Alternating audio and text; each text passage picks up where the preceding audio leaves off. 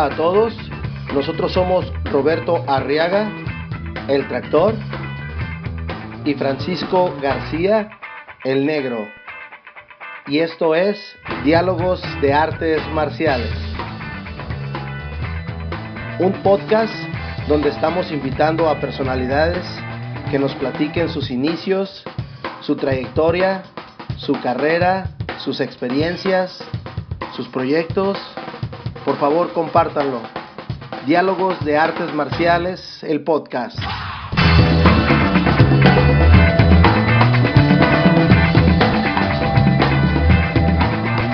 Usted que está en España suye perfectamente. Bueno, deje- dejémoslo así, no tentemos a la suerte. No hay, no hay que ni moverle, ¿no? Porque, sí, sí, no me voy a mover por si acaso. ok. Vámonos. Bien. ¿Ya? Ya, vámonos. Sí. Ok. Señores, ¿cómo están? Nuevamente estamos aquí en un episodio más de Diálogos de Artes Marciales. Ahorita estamos muy contentos con la presencia de, de Antonio Álvarez, que, que está desde España. Desde España, desde allá estamos haciendo, bueno, de hecho estamos haciendo la entrevista aquí en Tijuana, pero, pero hasta España. Ahora nos fuimos hasta España. Francisco, ¿cómo estás? Muy bien, buenas tardes y buenos buenos días o buenas noches por allá en este en, Buenas noches por allá. en Madrid. Maestro maestro Antonio Álvarez, muchas gracias por aceptar la invitación y por unirse a este proyecto. Muchas gracias a ustedes. eh, buenas noches desde Madrid y buenos días allá en México. Maestro Antonio, platíquenos un poquito cómo empieza usted en las artes marciales. Bueno, pues eh, mis inicios en las artes marciales fueron por decisión de mi padre.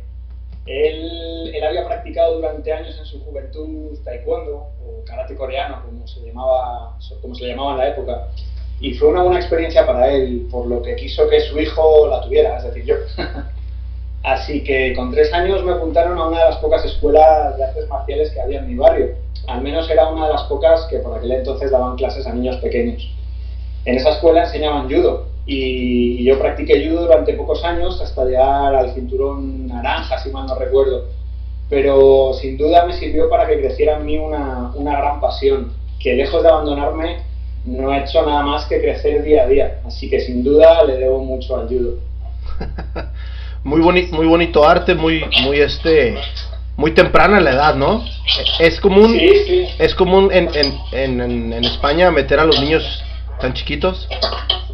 Sí, hoy en día es algo que está más, más difundido, hoy lo llaman play judo, en el cual pues, los niños aprenden un poquito de coordinación, eh, desarrollan sus habilidades y, y se van introduciendo a ese, a ese camino. De aquella época no era tan enfocado, no estaba tan especializado, pero bueno, hacían lo que podían y, no creo que les saliera tan mal.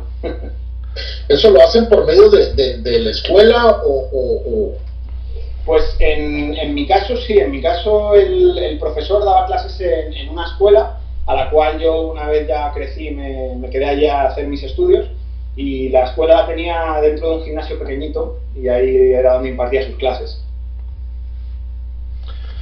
Ok, muy Sí, bien. Sifu, Sifu, Sifu Tony, como nos dijiste que te gusta Sí. que te llamen. Sí, por favor, Este- así me llaman. ¿Cómo inicias en el Kempo? Pues, pues, ¿por qué Kenpo? Pues mira, sinceramente hubo dos cosas que llamaron mucho mi atención.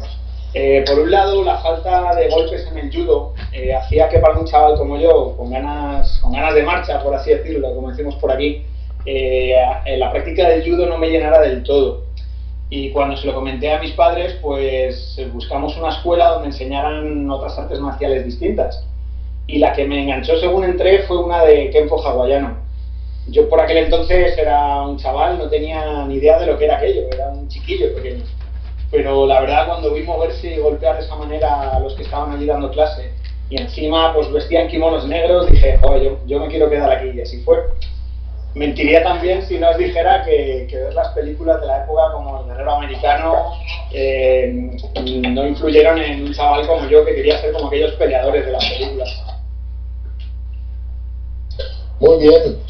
Sí, Tony, ¿nos podría platicar algo algo del tiempo que usted entrenaba. Eh, ya nos dijo que este, que sus golpes, pero se le hizo más, se le hizo más, más sutil, se puede decir de esa manera que sí, sí, sin, duda, sin duda, el concepto de lo que hoy en día ha desarrollado como, como lo que yo quiero de las artes marciales, que es la búsqueda de la, de la mejor defensa personal posible, sin duda fue un paso grande el Kempo que yo entrenaba es el de la línea del difunto gran maestro Ralph Castro. Como sabéis perfectamente, el gran maestro Castro fue hermano del profesor William Chow. Y como otros eh, grandes maestros de sobra conocidos, como Parker y por supuesto nuestro sillo Adriano Emperado. A nivel técnico, eh, las reglas y principios como la velocidad, la potencia, puntería, la economía de movimiento, no difieren en gran medida de otros sistemas hawaianos, otros sistemas, claro, de, linaje de show hablamos. Pero siempre se busca una defensa personal efectiva, suprimiendo las florituras, los adornos estéticos, algo que, bueno, por desgracia hay demasiadas veces que vemos hoy en día en el mundo de la defensa personal. Sí, ya es totalmente diferente, ¿no? Ya, ya de hecho hay, así como dice usted, la, la estética, pero me he dado eh, eh, en nuestro caso hemos platicado con gente que de hecho le pregunta a uno sobre algún tipo de movimiento y se queda así como, ups, ¿qué les digo, no? Entonces sí, sí, este es muy importante saber pues todos los movimientos y lo que estamos haciendo en realidad, pues.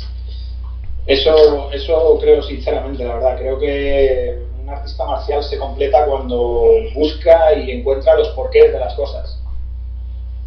Así es, definitivamente. Maestro, y, y, platíquenos un poquito de su camino, de su camino a su cinta negra. Pues eh, mi camino al, cinturón negro fue, pues supongo como el de todo el mundo, ¿no? Un, objetivo deseado. Creo que cualquier practicante, cualquier artista marcial cuando empieza ve ese cinturón negro como una meta donde llegar, ¿no? Eh, yo una vez que lo obtuve con 17 años, eh, ya me di cuenta o me empecé a dar cuenta de, lo que significaba y de, lo muchísimo que me quedaba y aún hoy me sigue quedando por aprender.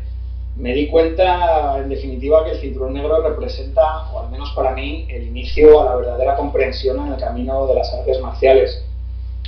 Yo siempre, como, como por ejemplo, les digo a mis alumnos que del cinturón blanco al cinturón negro es como estudiar en el colegio y luego en la universidad y que a partir del cinturón negro es el equivalente a salir al mundo real y entender y adaptar lo que has aprendido y lo que sigues aprendiendo. Además, eh, bueno, con el paso de los años he tenido la oportunidad de entrenar otras artes marciales, como por supuesto Kayukembo, eh, Kyuso, Full Contact, también defensa personal policial y practiqué algunos años boxeo. En algunos de estos sistemas eh, he obtenido también el cinturón negro con distintos grados, pero, pero sin lugar a dudas no hay nada como esa primera vez, creo yo, en la que anudas a tu cintura el, cinturón negro. Claro, no, definitivamente, y traes toda la ruta o, la, o el concepto que es Cayuquembo, ¿no? Ahorita que ya, ya te encuentras en él. Uh, platícanos sobre qué, en, en, tu transcurso por el Kempo, ¿qué, ¿qué, te enteras tú, sobre todo ahorita que los mencionaste, el maestro William Chao y, el, y el gran máster este, Ralph Castro? Porque una vez que ya eres cinto negro, a veces como que te empiezas a preocupar de, de dónde vienes, por qué viste otro escudo de otra escuela de Kempo, y empiezan esas, esas preguntas que muchas veces cuando eres cinto de color no, no, lo, no la haces, ¿no? ¿Cómo, ¿Qué te platica tu maestro en ese momento de los Grand Masters o en específico del maestro Ralph Castro y de William Chao? Pues en primer lugar estoy totalmente de acuerdo con lo que dices. No solo creo que es algo que puede pasar, sino que creo que es necesario investigar de dónde viene uno, al menos para saber a dónde va. Y del, del gran Master Ralph Castro, pues puedo deciros que he tenido el privilegio de entrenar con él en dos ocasiones, ambas aquí en España, cuando vino hace unos años a, dar cursos. Eh, me sorprendió muchísimo a nivel técnico la, velocidad de sus movimientos, dejó sinceramente boquiabierto. Tanto los suyos como los de su hijo, el, hoy en día heredero de su arte, el gran maestro Rob Castro. Eh, luego, como bien decís, con el paso de los años, pues, pues fui haciendo acopio de una pequeña biblioteca de artes marciales adquiriendo pues libros, revistas, vídeos, luego ya DVDs, y eso me permitió, me permitió aprender la historia de las artes marciales hawaianas. A día de hoy continúo con esa casi obsesión por seguir aprendiendo, por seguir investigando y rebuscando la historia de unos y de otros. Eh, pues me ha ayudado muchísimo, sin duda, a formarme como artista marcial en primer lugar y, y por supuesto como instructor también. Sí, tú, Tony, ¿cómo decides dar el, el, el, gran paso ¿no? de, de, de moverte a Cayuquembo? ¿Qué, ¿Qué, es lo que te llama su atención? ¿Qué es, ¿Por qué dices, esto es lo que quiero? Pues veréis, eh, durante, durante mucho tiempo eh, he estado yendo y continúo eh, asistiendo a seminarios. En gran parte de, de, los que acudía en aquella época siempre de Cayuquembo, entonces nunca fue un desconocido para mí.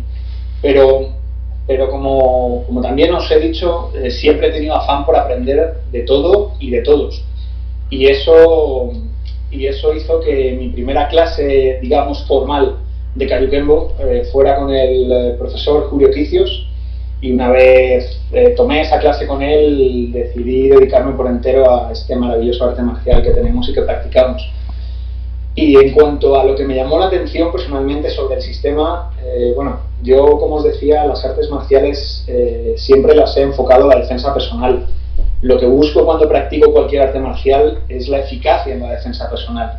Y en cuanto a eso, creo que el Kayukembo se lleva el primer premio sin lugar a dudas. Por supuesto, eh, respeto a todas las artes marciales y a todos sus practicantes, sin duda pero simplemente con esto intento decir que, que, yo busco mi visión de lo que es verdaderamente efectivo y real para la calle. Eso sin duda me lleva primero a entender lo, lo, que he aprendido, lo que estoy aprendiendo, luego a revisarlo y si es necesario a, a ajustarlo o, a evolucionarlo.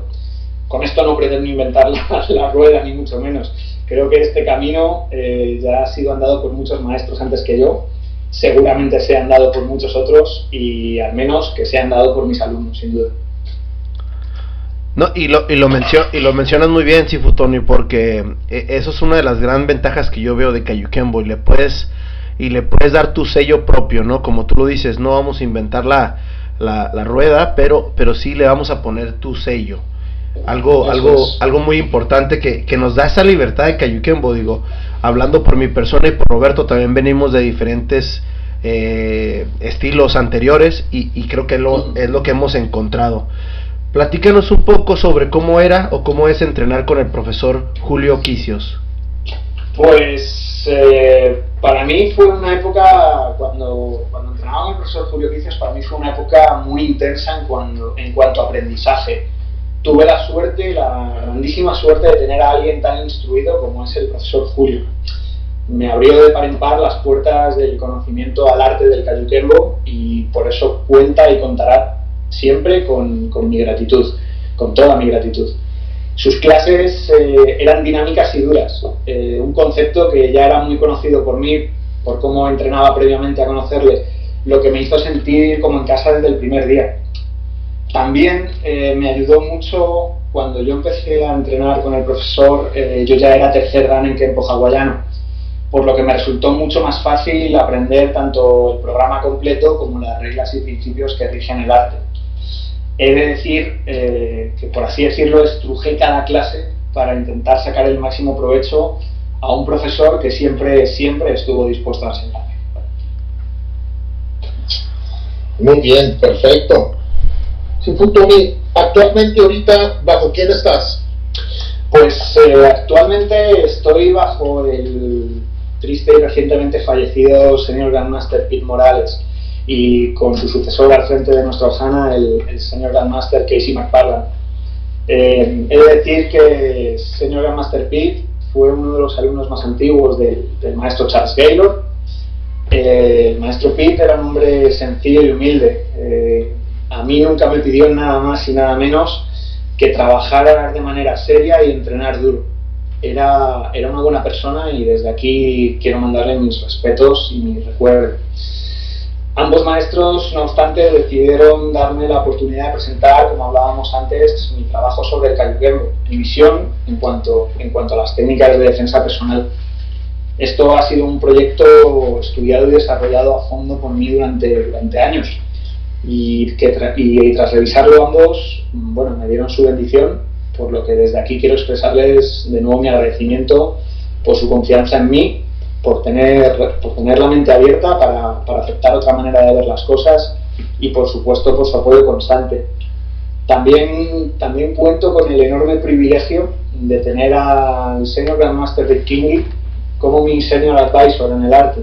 Él me ayuda y me aconseja en diferentes temas, siempre está dispuesto a ayudarme, a ofrecerme su opinión y sus consejos. La verdad que es un placer contar con el respaldo de un maestro de su categoría, sin duda, por lo que igualmente también me siento muy agradecido de su persona. Claro, no, y de hecho nosotros también tenemos el gusto y el orgullo de, de, haber convivido con él y conocerlo muy bien y, es un tipazo, ¿eh? Desde luego que sí, desde luego que sí. Nunca, en, en de la palabra. Desde luego, nunca se lo pasando mal con el maestro. Sí, sí, sí. eso ni, ni, ni duda. Sí.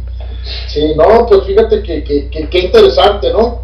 Oye, Tony, platícanos un poquito por qué, por qué decides abrir tu propia escuela. ¿Cuál es la inquietud? Pues el abrir mi propia escuela es un tema que, que viene de lejos. Eh, si bien es cierto que yo llevo dando clase como tal desde hace unos 15 años más o menos, además de dar también cursos y seminarios en distintas disciplinas. Pero no fue hasta hace unos 7 u 8 años en que el profesor Julio me propuso abrir una escuela de Cayuquembo aquí en Madrid Capital y así lo hice. Yo por mi parte siempre he apostado como instructor por dos cosas. En primer lugar, por la calidad antes que por la cantidad. Prefiero tener pocos alumnos, pero que sean buenas personas, que sean entregados y sobre todo que hagan una, una hojana fuerte, porque para mí el concepto de hojana va más allá del, del cliché que hoy en día se usa, se usa mucho. Eh, supongo que en otras escuelas pasará lo mismo que en la mía. Eh, la relación de mi hojana, la relación de mis, de mis alumnos y mía, no solo termina al acabar las clases, eh, nosotros desarrollamos una relación en todos los, en todos los aspectos de nuestras, de nuestras vidas participamos, eh, en definitiva, por así decirlo, en la vida de los demás. Una manera, una manera más amplia que el simple hecho de entrenar juntos y luego irnos cada uno a nuestra casa, ¿no? Eh, y como os decía, dos conceptos. El segundo concepto por el que yo apuesto en mi escuela es el de la dureza de los entrenamientos.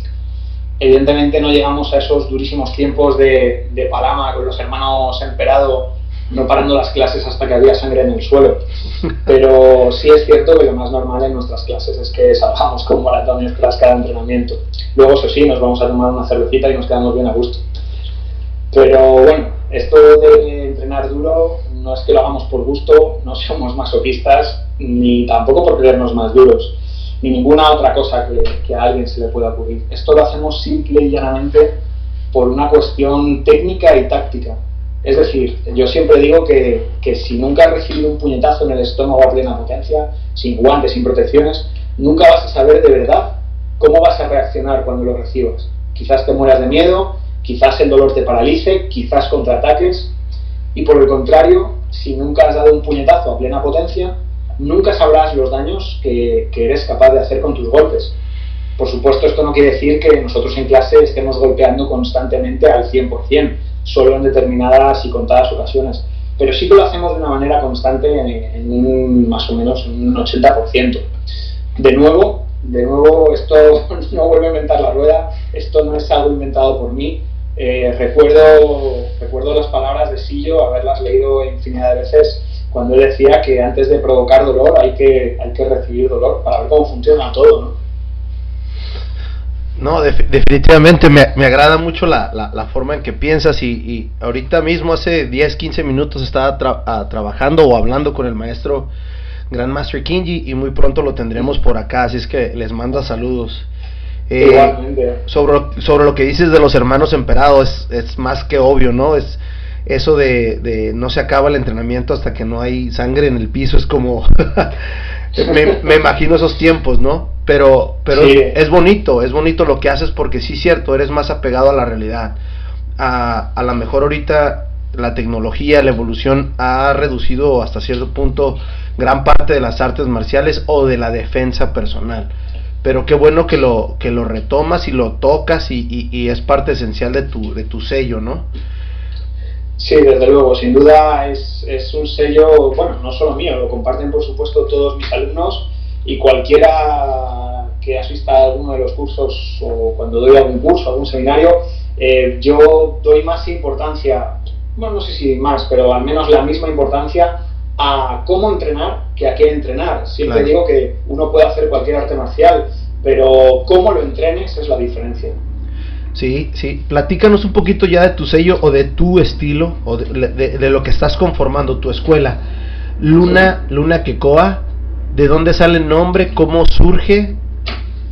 Pues eh, Luna Kekoa es el nombre que doy a mi escuela, nada más y, y nada menos, como se suele decir. Es simplemente el nombre de mi escuela es un nombre que representa totalmente los dos puntos sobre los que os acabo de hablar, dureza y ohana. Luna Kekoa como tal son dos palabras eh, hawaianas, mm, viene a ser traducido al español como arriba guerrero o levántate guerrero.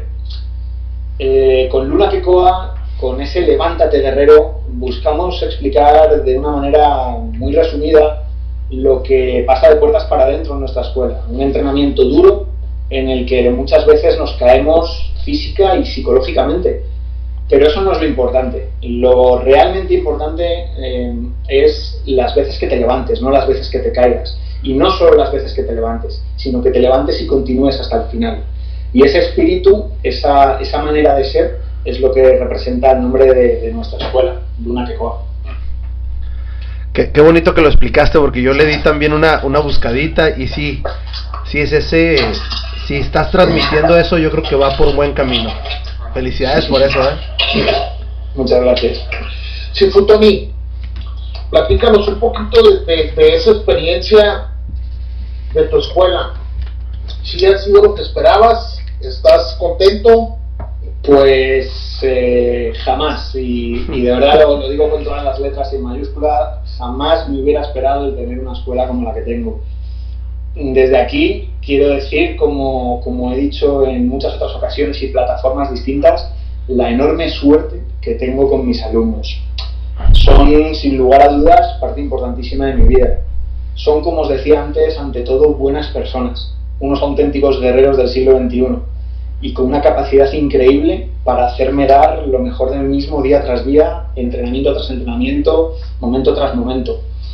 Especialmente quiero rendirles hoy un homenaje porque desde que empezó esta crisis sanitaria que, estamos viviendo del COVID-19, aquí en España llevamos ya pues, dos meses encerrados en casa y durante todo este tiempo, hasta hoy mismo incluido, mis alumnos han estado entrenando todos los días, han tenido clases online conmigo todos los días y lo más importante quizás han afrontado esta situación como una auténtica familia.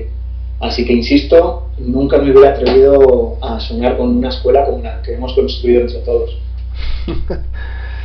Oh, pues enhorabuena por, por esos alumnos y pues tú eres el líder, eres el que los está guiando y me imagino que tu ejemplo ha sido parte, gran parte de lo que ellos, ellos son ahorita. O escuchándote tu tema de, defensa personal, me imagino que no competías mucho eh, o lo hacías. ¿Llegaste a competir? ¿Qué te parece la competencia? ¿Cómo eres tú como competidor?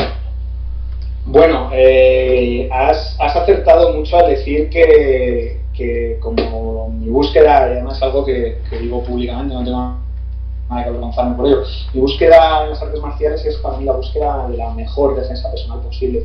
No obstante, eh, sí he competido, aunque como muy bien has apuntado, normalmente no soy un gran aficionado a competir, pese a que tengo muy claro que proporciona, proporciona muchos valores y muchos momentos muy buenos. Pero bueno, eh, he competido, he competido a nivel nacional, he competido a nivel internacional, hay veces que he ganado, muchas otras he perdido, pero lo que más me ha aportado la competición, sin lugar a dudas, ha sido aprender a perder.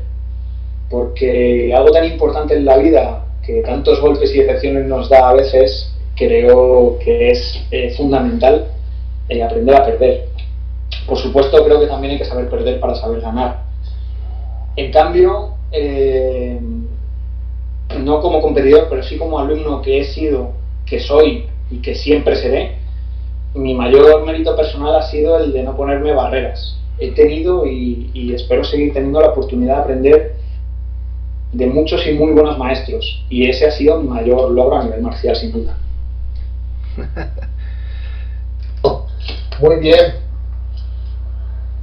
Tony, ¿cómo ves el Cayuquembo en España? El panorama que tienes para nosotros. Platícanos un poquito de eso. El Cayuquembo en España, bueno, pues pienso sinceramente, hablando en líneas generales, hay un altísimo nivel de Cayuquembo en España. Hay muchísimos practicantes y maestros con muy buen hacer y con los que me gusta juntarme. Y es más, me honra aprender de ellos con independencia además de, linajes o asociaciones. Eso para mí no, no, tiene importancia. Sería injusto dar nombres, eso sí, porque son muchos, pero solo espero y, desde aquí les quiero mandar este mensaje. Espero que me sigan abriendo sus puertas y me permitan seguir aprendiendo y entrenando con ellos, porque es algo que valoro enormemente. Fíjate que, bien que lo apuntas así, Tony, porque este sí yo veo mucho, mucho, este, mucha variedad de Cayuquembo mucho lineaje, sobre todo en, en el en reforzarse por, el, por la defensa personal. Acá en, en, en, Tijuana o en México, el Cayuquembo no es tan famoso como en España y se maneja más por competencia. La defensa personal, aunque es la base de Cayuquembo, eh, el sello de, de, varias escuelas o de varios maestros es un poquito diferente. Y vamos a tratar de, de cubrir a todos los maestros. Conozco varios tengo el honor de conocer algunos cuantos y, y si no, pues me voy a presentar como lo estamos haciendo ahorita contigo. Em, Tony, ¿cómo, ¿cómo te ayuda el arte marcial? Hablas, hablas muy, muy bien de, de tu escuela, hablas muy bien de, de, tu educación por tus padres. ¿Cómo, no sé si eres padre, no sé si eres este padre de familia, ¿cómo, cómo ayuda? Ah, tengo... ah, ok. Perdón, perdón, dime, dime. No, no, eh, eh, ¿cómo ayuda las artes marciales a a Tony a transmitir eso? Porque no, pues, eh, porque no es fácil. no, es fácil. Perdona, no, no es fácil, sin duda. Eh, aún no tengo la suerte de ser padre, espero serlo. Em, pero bueno, eh, hablando de artes marciales, sí decir que son algo fundamental en todos los aspectos de mi vida. Mira, este año llevo, celebro, perdón, mi 30 aniversario en las artes marciales y lo hago con la conciencia de que me queda muchísimo por entrenar y muchísimo por aprender, pero no solo en las artes marciales, en la vida en general. No obstante, eh, las artes marciales me han inculcado unos valores muy fuertes, como el respeto, como la humildad, como el espíritu de sacrificio o la autodisciplina, por, por citaros solo algunos. ¿no? Esos valores me han acompañado cada día en mi vida y me han hecho, sin duda, ser la persona que soy hoy parece lo que os acabo de decir una, una, respuesta muy típica, ¿no? Pero es que llevo las artes marciales la grandísima mayoría de mi vida. Son algo sin lo que no soy capaz de vivir. Y por supuesto todos estos valores que os he comentado han ido creciendo día a día junto y dentro de mí. Esos mismos valores también intento transmitirlos a mis alumnos para que ellos tengan la oportunidad de crecer en sus respectivas vidas como, como ha sido mi caso. Pues, pues qué buena respuesta, ¿eh?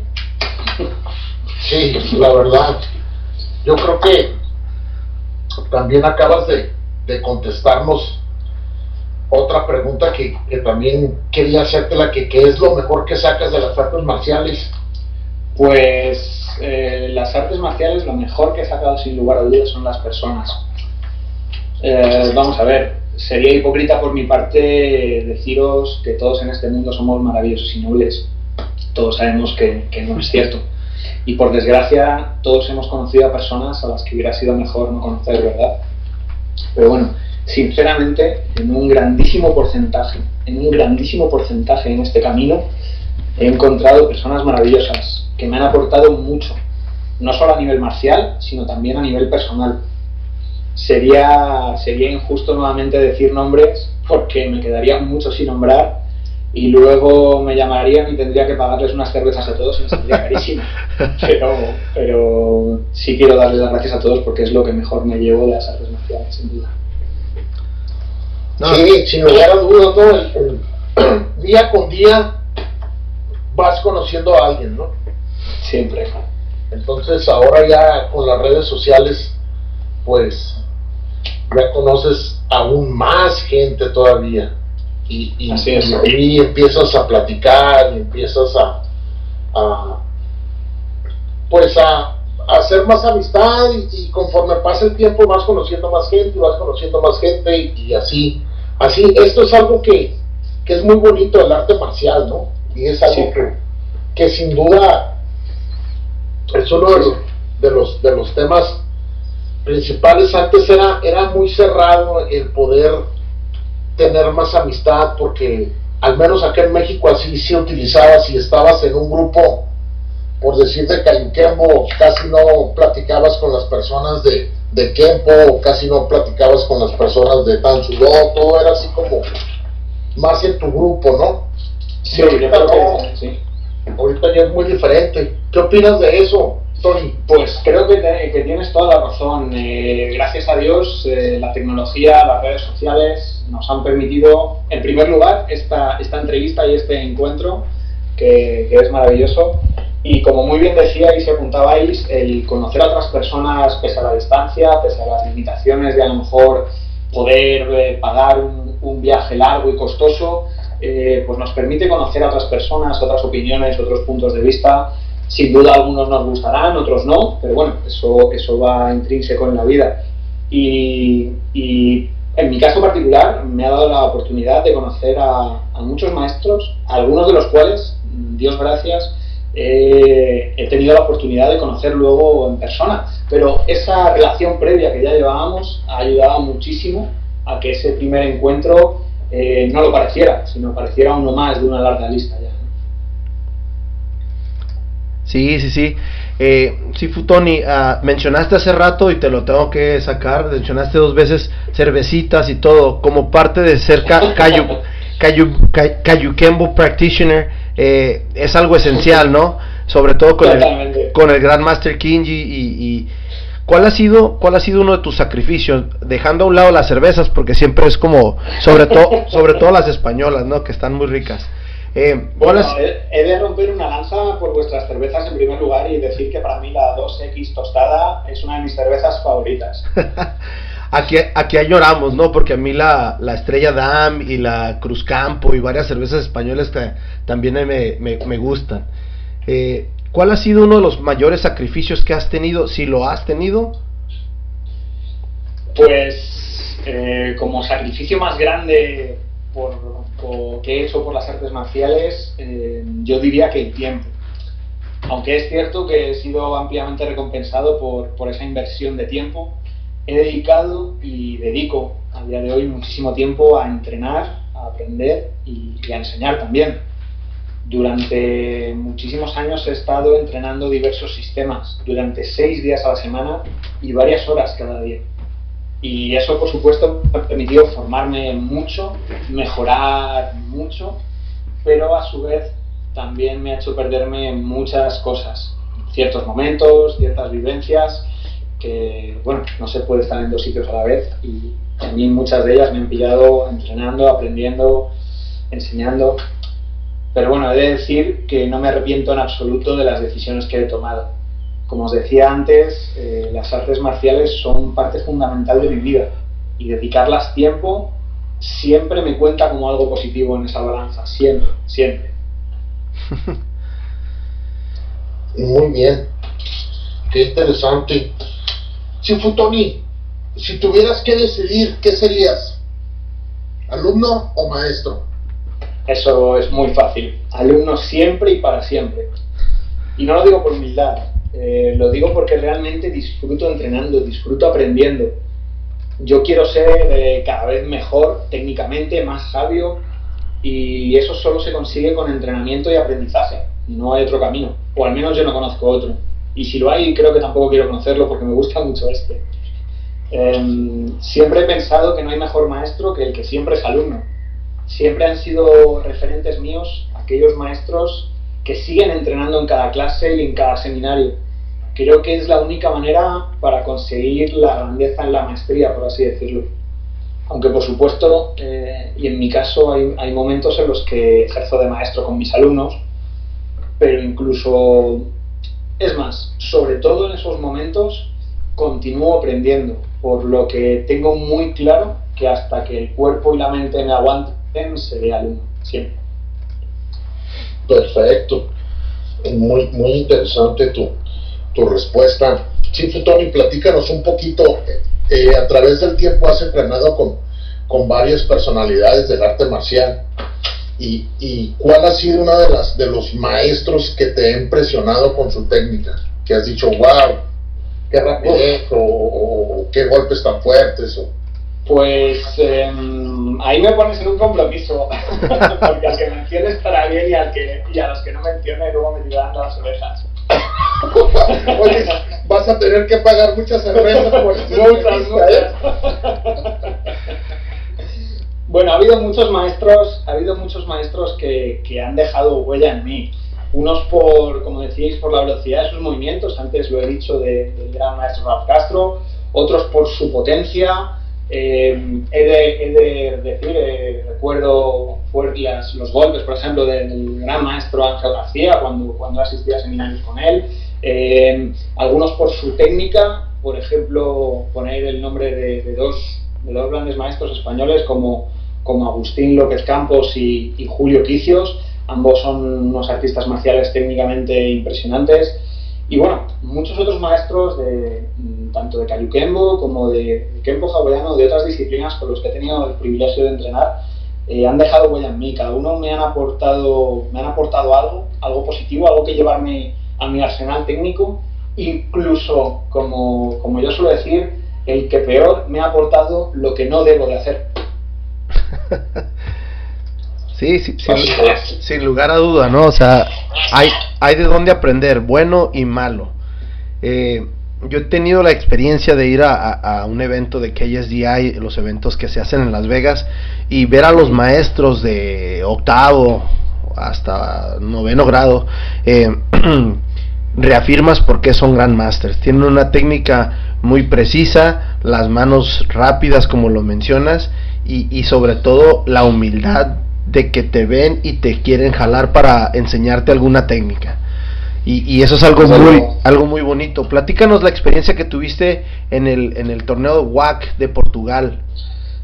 Bueno, pues en el torneo WAC en Portugal, eh, este año suspendido por, por, esta crisis que tenemos, pero bueno, en el, en el último año, desde aquí dar en primer lugar las gracias a su organizador, al, al profesor Bruno Revelo, creo que hace un trabajo magnífico de unión, tanto a nivel competición como a nivel aprendizaje en seminarios. Eh, y es digno de mencionarlo por mi parte. Eh, de decir que disfruté muchísimo, muchísimo en el WOC eh, por la cantidad y calidad, sobre todo de los seminarios. Eh, yo era mi principal objetivo en, ese viaje, en, ese, en, esa convención, por así decirlo. disfruté muchísimo del espíritu guerrero de, de Glenn Frachatelli, que era maestro Glenn. Disfruté muchísimo de la, de la calidad técnica del de Senior Master Kingi. Disfruté muchísimo también en, unos entrenamientos privados que, tuve con, con, el profesor eh, Eugen Sedeño. Eh, a raíz estuvimos practicando eh, Kempo hawaiano los dos. También luego su seminario de Kayukemo, por supuesto. Eh, me impactó muchísimo el Senior Grandmaster Janice Somera, eh, la veíamos como, como una dulce señora eh, de cierta edad, por ser políticamente correcto, y todavía me duelen sus golpes. ya ha pasado casi un año y medio.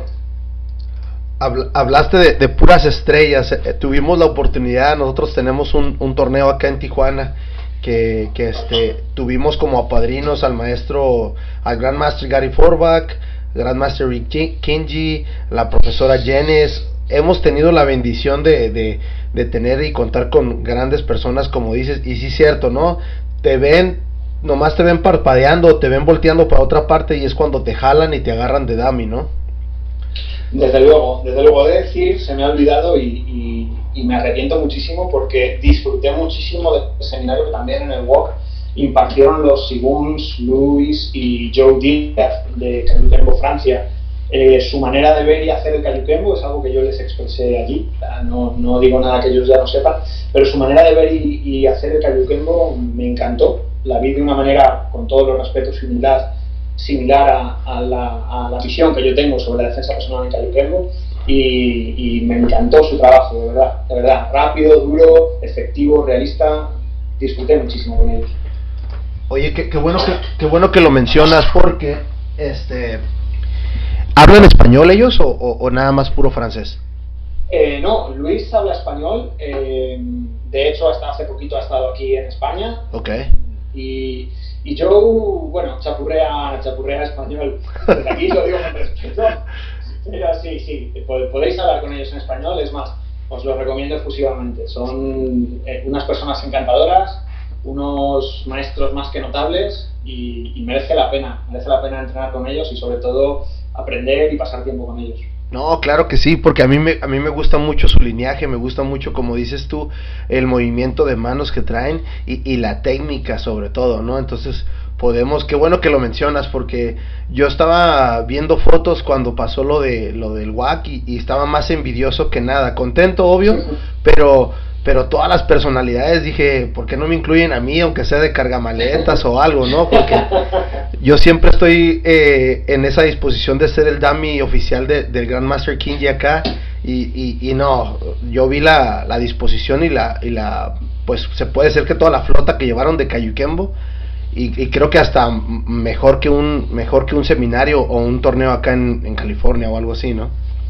Mm, desde luego fue, fue de un grandísimo nivel. Eh, también tuve la oportunidad de ser el sparring, el, el dummy, eh, del maestro Ricky y del maestro Yensereño y, y disfruté muchísimo, disfruté muchísimo, aprendí muchísimo. He de decir que hubo momentos dolorosos, pero bueno, no podría ser Cali si no lo tuviera. Y qué, bueno que mencionas al Grandmaster Cedeño, porque es, es, viene de tu background, viene de, de Kempo, y, y, este, y una persona muy, muy sencilla, con un conocimiento tremendo. Vamos a ver también si lo buscamos. Vamos a, a tratar de agrandar un poquito aquí. Aquí sí ya nos vamos a meter en un poquito de problemas, porque hay muchísima gente en Cayuquembo, ¿no? Como tú lo dices, es imposible no, no mencionar o no tratar de comunicarme con todos, o comunicarnos con todos, ¿no? Desde luego, desde luego. Me parece que a vosotros también os va a salir caro con las cervezas. Así es, indiscutiblemente. Pues por una parte qué bueno, ¿no? Que, que, esto está creciendo día con día y está creciendo para bien. Ese es uno de los principales objetivos de, de Emperado, ¿no? Que esto crezca y, y, va, vamos por buen camino. Si Futoni, platícanos un poquito de, de de la motivación de Antonio Álvarez para seguir en esto?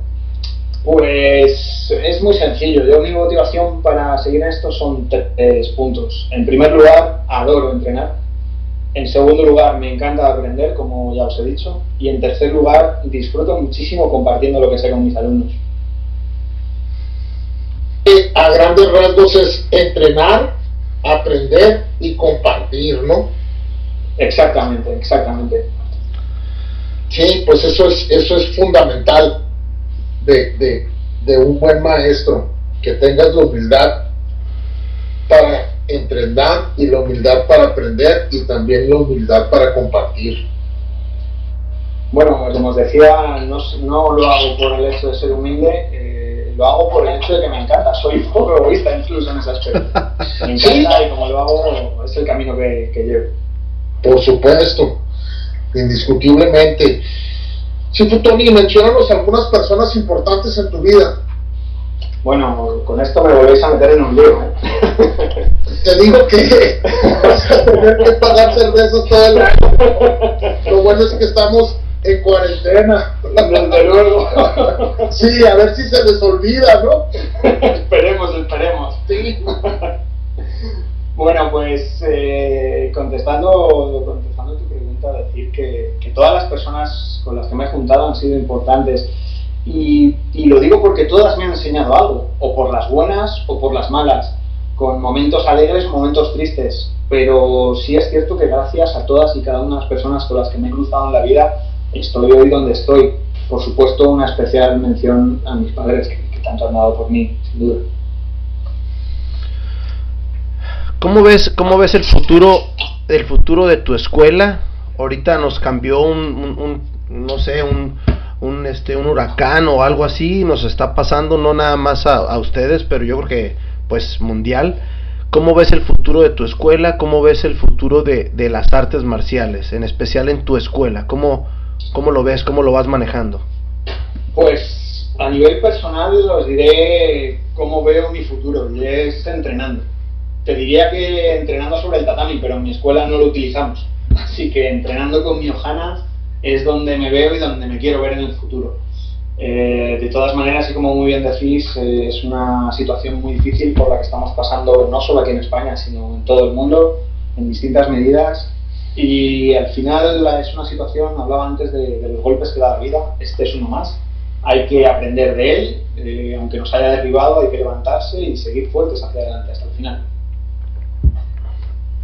Indiscutiblemente, indiscutiblemente con la frente en alto, ¿no? Y, para adelante, no hay más. Siempre. Ya no se debe de, de, voltear atrás. Sí, Futoni, un mensaje final de Futoni para todos los que, entrenamos arte marcial. Pues os diría que, que disfrutaréis del camino, de cada momento, de cada entrenamiento, de cada seminario, clase, competición porque al final lo único que nos quedará será el, camino recorrido. Y si lo dedicamos a perseguir obsesivamente distintos objetivos, al final nos habremos perdido lo mejor, que es recorrer el camino en sí mismo. Creo también que esto es un buen método para disfrutar de las personas, con independencia de, quién es quién, y solo aprovechar esos momentos. Desde aquí quiero daros de nuevo muchísimo, bueno, quiero daros de nuevo las gracias por la oportunidad de esta entrevista y sinceramente eh, una grandísima enhorabuena por el trabajo que estáis llevando a cabo. Ha sido realmente todo un placer. no, muchísimas gracias y al contrario para nosotros también. Discúlpame que te interrumpo, Francisco, pero pero pero pues sí hay, hay cada vez que, que hemos llevamos dos de España, ¿verdad, Francisco? Así es, así es y la verdad que ha sido muy grato y muy ameno el, poder platicar con ustedes y, y, con una experiencia enorme y con una humildad tremenda, ¿no? Entonces, pues al contrario, más que nada, nosotros somos los, los que estamos muy agradecidos porque nos das esta oportunidad. Adelante, Francisco. Yo, yo igual, nada más agradecerte y, y sobre todo decirte que, que he estado observando tus catas en los videos que tienes y, y muy buenas catas, sobre todo Palama C3 eh, buena técnica y a seguir trabajando. Me encanta el nombre de Luna Quecoa y, y, el espíritu que traes y trae toda tu gente. Excelente. Felicidades. Muchísimas gracias a vosotros. Eh, Palama 3 es una de mis favoritas. Y, y, de nuevo, muchísimas gracias porque de verdad estáis haciendo un trabajo maravilloso.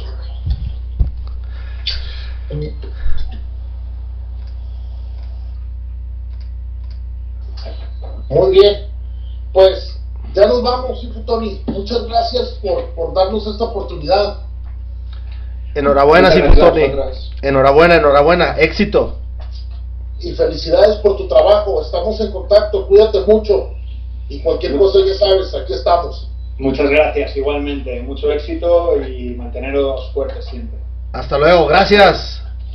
Gracias, amigos. Ya nos vamos. Gracias.